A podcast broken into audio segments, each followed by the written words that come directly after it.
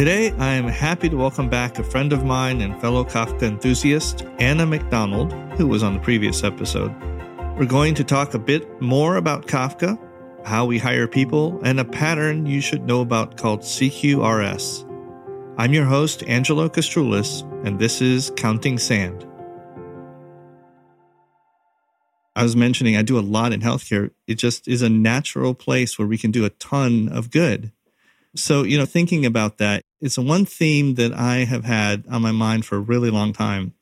And that is how do we entice new people to enter into computer science? Do you have any thoughts on that? Yeah, I mean, I think we had a discussion about this, right? To me, when I look at my career, right, and when I look at the demographics, it wasn't a pipeline problem, right? It's that people were you were jerks, and they were like, "Hey, look, I could just get paid the same and not have to deal with a bunch of jerks." So they left. And not to say that everyone's. My best friends in the world are in computers. There are jerks everywhere. It just seems like in computers, we are more permissive with allowing people. Now it's getting better. And I've never been permissive with that, as anybody that you know will tell you. But I think it's more about making sure that the people that do come in, because I mean, there's tons of you know women who are computer scientists. There are amazing you know computer scientists that are of all you know races, like archetypes, like, you know, everything you'd want, right? The point is to make whatever industry you're in a place where it's not only welcoming, and this is a conversation I have a lot, but it lets people succeed. Don't just hire somebody, you promote them. I want to see personally like diversity at every single level of a company, every single level. And so I personally don't believe it's a pipeline problem at all in any way, shape, or form. I worked with a lot of at risk kids in college and did mentoring, which is a great program. It's called Gear Up. Those kids are brilliant. Any one of them would have been an awesome hire. You know, it isn't to me like, how do you get people interested? It's how do you support people in a way that's equitable and make sure that they get theirs? And when I say that, I mean they get promoted, they get, you know, bonuses, they rise to all levels and feel like, yo, this is a career and this is a job where I can feel good about it you know, mm-hmm. and not to say we shouldn't do outreach. We should always do outreach. I think that's fun. I mean, it's, it's just a, a fun, good thing to do. But I think doing that and doing nothing else will never work. So that's my opinion on that. I appreciate your opinion. It makes a lot of sense. I think that it's it's similar to mine. My thought is that it's hard for someone in this industry to see and feel like they matter, like the things that they're doing have an impact or whatever, to see value in it. And it's hard for them then to be valued if you go into certain kinds of companies and they're you know they, they kind of treat you like a number you kind of see that and then you exit. Like you said yeah. you know oh this i'm not being treated right so you leave. It isn't all like that. I think we have to do a better job of making the things that are soul healing in technology a little bit more of the goal and let the other stuff kind of a little bit less of a goal and that is like having a great place to work is great. Everybody says that but not all places are like that. Having a difference that they make in little things kind of getting back to this idea of computer science, I think computer science has the capability to change our lives. It is not a magic bullet.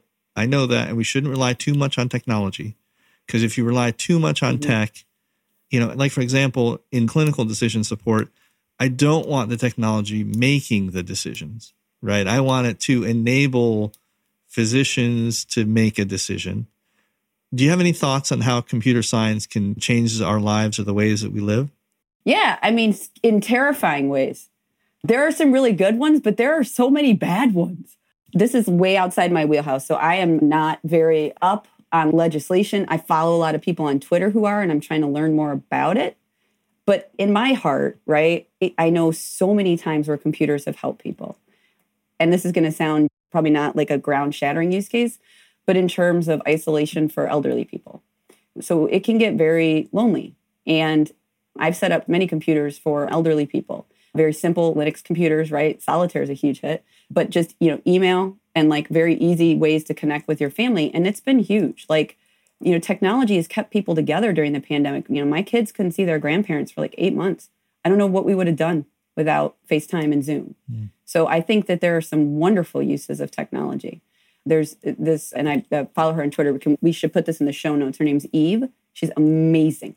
And she does advocacy for building in safeguards for abuse and stalking into tech. So she goes around to companies that are making these apps and she teaches people how to have a privacy first mindset and how to author and design applications to prevent abuse and any kind of stalking aspects because that to me is really I've had it happen to friends of mine and and by the way I've seen it happen on both sides of the spectrum before anyone thinks I'm bashing anybody while it certainly seems to happen more often one way than the other right anybody can be abusive so I think we should all get together and decide that when we we write these apps to build in those controls. And I think an example is what Apple did. So they've got those tags. You, have you seen those, Angela, where you can tag things? And if you tag mm-hmm. something mm-hmm. and it's not near your iPhone, it beeps audibly. So if someone goes and puts it on the bumper of your car and they're stalking you or whatever, right? And you drive away, it'll beep audibly. And if you have an iPhone, it'll tell you, hey, someone has a tag that's in close proximity to you. That was thought about when they designed the app. And the more we have those types of thoughts, the better I feel about technology solving everyday problems without increasing a vector mm. for abuse. Yeah, that's a really interesting point. I hadn't even thought about that. Yeah, I think there's a lot of ways we can look at things like Kafka, for example, and say, you know, it can help us improve business and can help us do a lot of things. I mean, certainly underserved parts of the world who can benefit from this kind of thing. But I think that there's a lot of just little things that we could do to kind of improve the way that we build applications and the way that we think about the whole structure so that we can have a, a better experience overall. And I think that that kind of solves the other problem of having new folks kind of stay. The way you kind of framed it isn't necessarily getting new folks in, it's getting them to stay. So they're yeah. entering because it's interesting and there's some problems to solve, but then they they move along. So having value, I think that makes a lot of sense. I was going to just say, like networking, like people don't understand this. Someone goes to a company, right? They like it. They tell their friends. Their friends get hired. It's the way it works. People don't seem to understand that the same thing works when you have underrepresented people. You know what I mean? So if someone goes there and it's not a good place, yeah. they're going to talk to their network. They're going to be like, do not work here. And so I think people need to understand it's organic as long as you make it a good place. It makes sense. That's how we hire all of our people, right? Is usually yeah. from someone who knows somebody so that's really interesting because each company tries to build their culture a certain way, you know, of saying our culture is a research driven mindset. We want you to think like that. Not everybody's comfortable with that, right? I'll Absolutely. talk with some folks and they're extremely intelligent, but they'll say, I don't really want to do that. That isn't part of my DNA and I would just feel stressed. And so you say, okay, well, that wouldn't make sense. So communicating that kind of culture, and you're right, the best way to do it is someone who knows somebody in a social kind of aspect will grow the entire industry, kind of move people in the right way.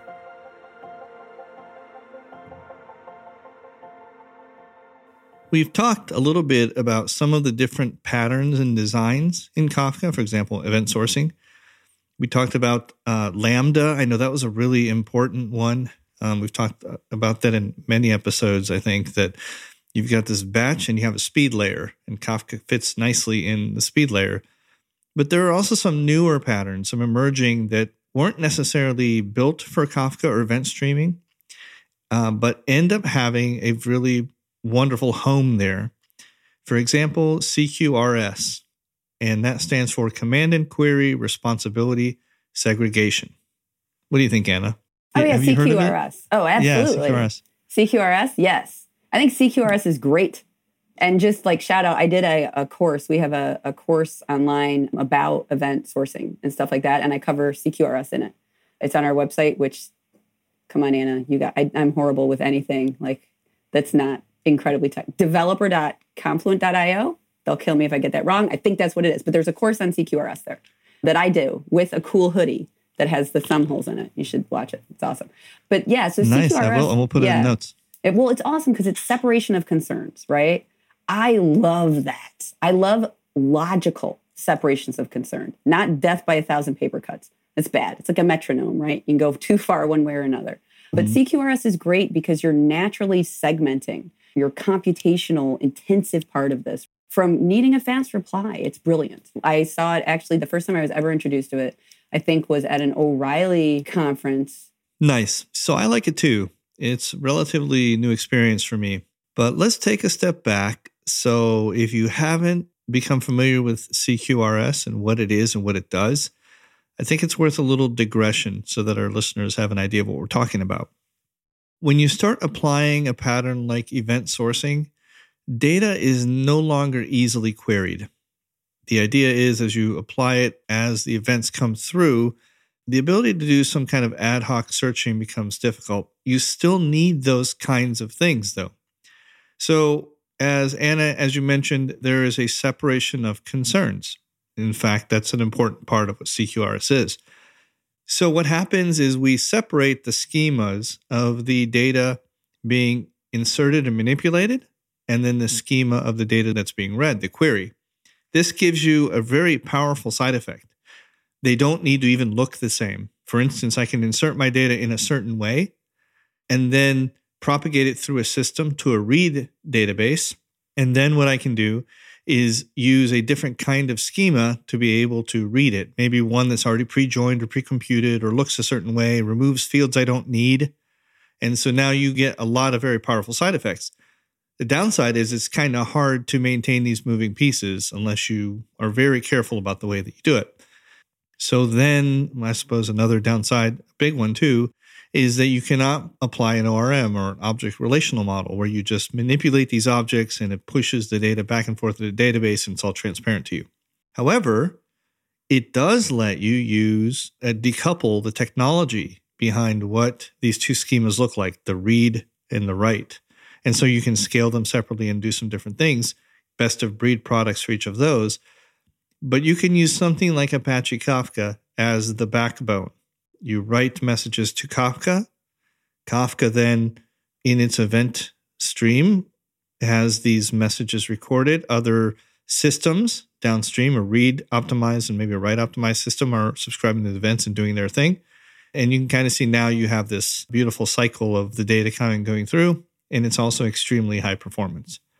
Now, Anna, you hit on something really important, and that is separation of concerns. For a long time, I have felt separation of concerns is important because there are natural boundaries between things that we make. It makes maintenance and development a little bit easier. But there are other things that we don't talk about a lot, and you hit on it because we might get into maybe some technology camp or another. For example, ORMs that I just mentioned make life really easy but they're very difficult in practice because they do tie you. They've cut across so many layers that the concerns all become kind of blurred together, even though you would think it decouples the data layer. In fact, what it accomplishes is it does do that. It does decouple the data layer, but then it couples everything else to one model, both reading and writing, and you cannot scale them separately. The other, and I think kind of secretly powerful thing about separating concerns is that you can separate technology stacks and use them for the thing that is most interesting, what they're best at. For example, I have some computation and I want to write it in Rust or in C. This other component needs to operate, interoperate with these other data systems that are already written in Java or Scala. I can write that in that. So my write performance can be in one technology, my read can be in another, or even data systems. The read can be done in a data system that is very optimized for reads, and my writes can be done in a database that is very optimized for writes, maybe even analytics at the same time. And Kafka can be the backbone. Deciding, I think, that I'm in one shop, I'm in a Java shop, or I'm in a whatever shop, that just never made sense to me. And the reason why is because of the first thing I started with, because people are like, we need to plan this. So mm-hmm. any change we make, it will last for 57 years. You know what? It's not the mainframe.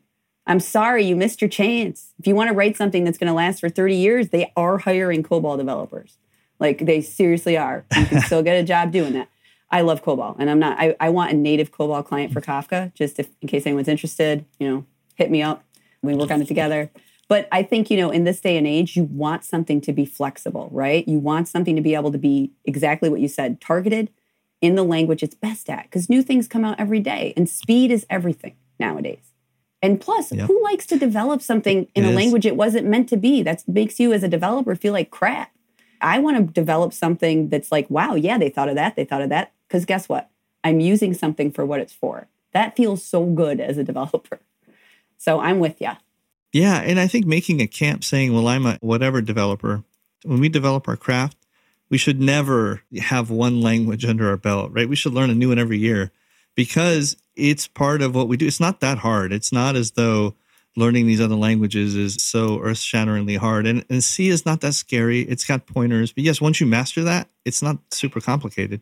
So when you write something in a purely functional language, when you do that, you see that the things that you held dear in your object oriented world aren't all that important and that you get things done in two different ways that have two different characteristics.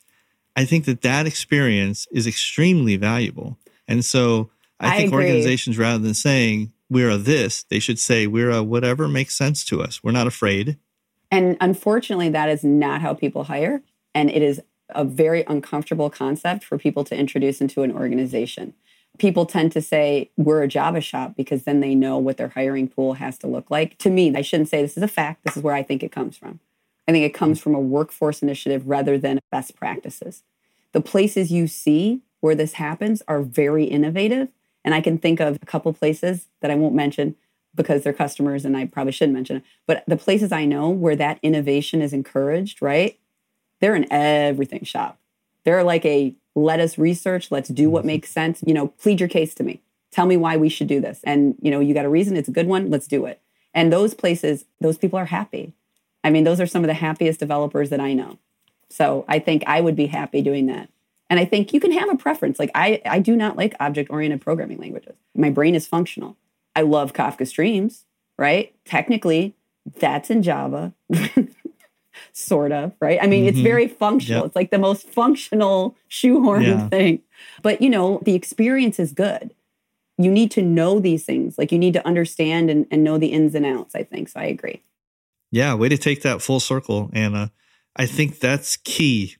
If you can have an organization like that or be in one, that's that's how I hire.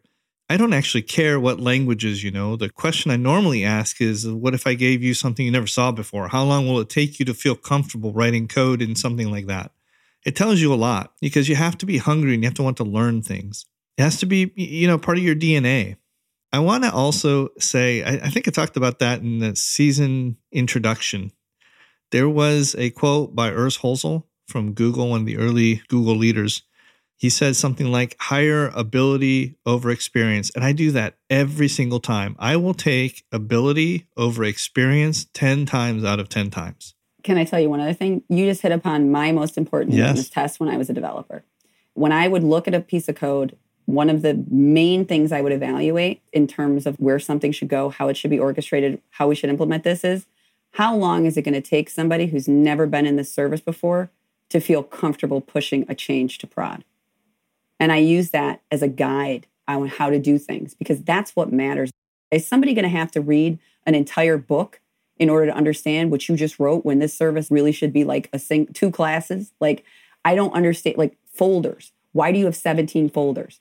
That that type of programming drives me nuts. Nuts. And so I I love the way you said that because I think we need to design things and, and picking the right tools makes it easy for that burden to be low to feel confident pushing something to production as opposed to something you've shoehorned in. But I love that that's how you evaluate, Angelo. I think we should code and evaluate that way. Yeah, you know, Anna, I'm glad you mentioned that. First of all, one of my senior engineers said something similar to me when he talked about that he was using the Axon framework in one of the projects we had to implement CQRS. It wasn't using a Kafka backbone. It had a Postgres database backbone and it had some nuances to it. We had to kind of push it on the edge and, and maybe we'll talk about that in a future episode.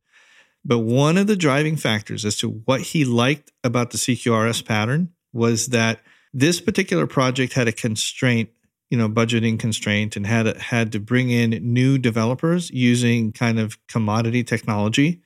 And so he said one of the driving things that led him to choose this architecture was that he felt it fit nicely in the ability to be able to bring in people who have never seen this before, even ones that we would consider new to the field, who don't have years and years and years of experience. Like design patterns are really dense, you have to learn a lot.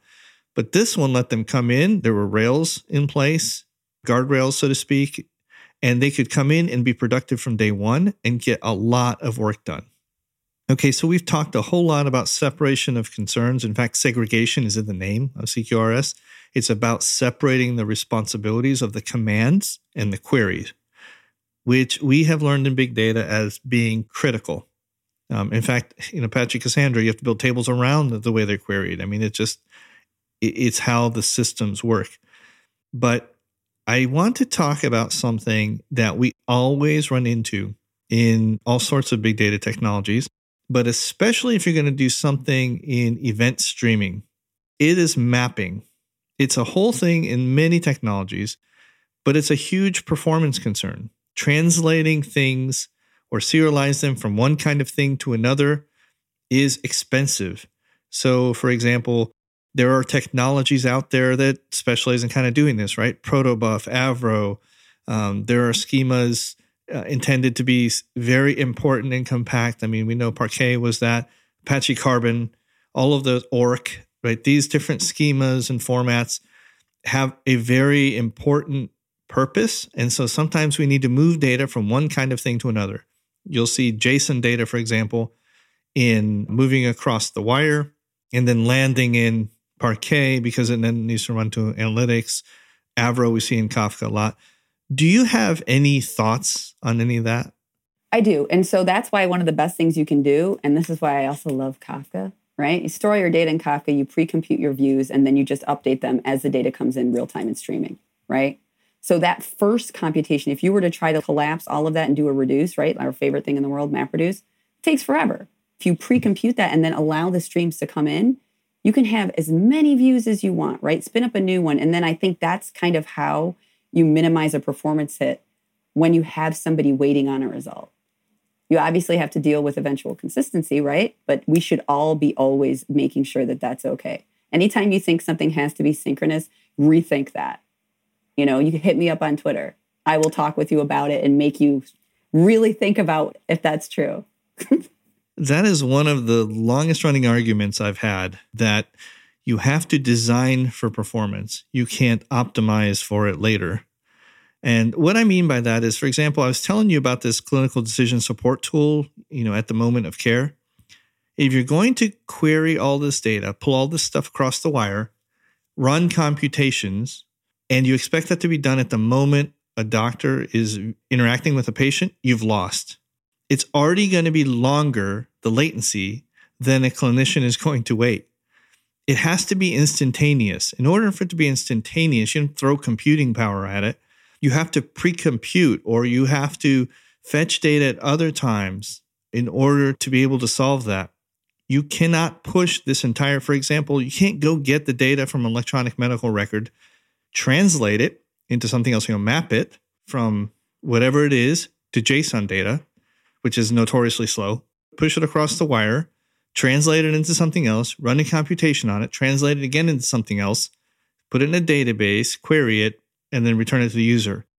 Even if computation was zero, you will never overcome the amount of latency you gained by this entire chain. It's a myth that being stateless is somehow important. It doesn't need to be stateless, it needs to be synchronous. But parts of it don't have to be.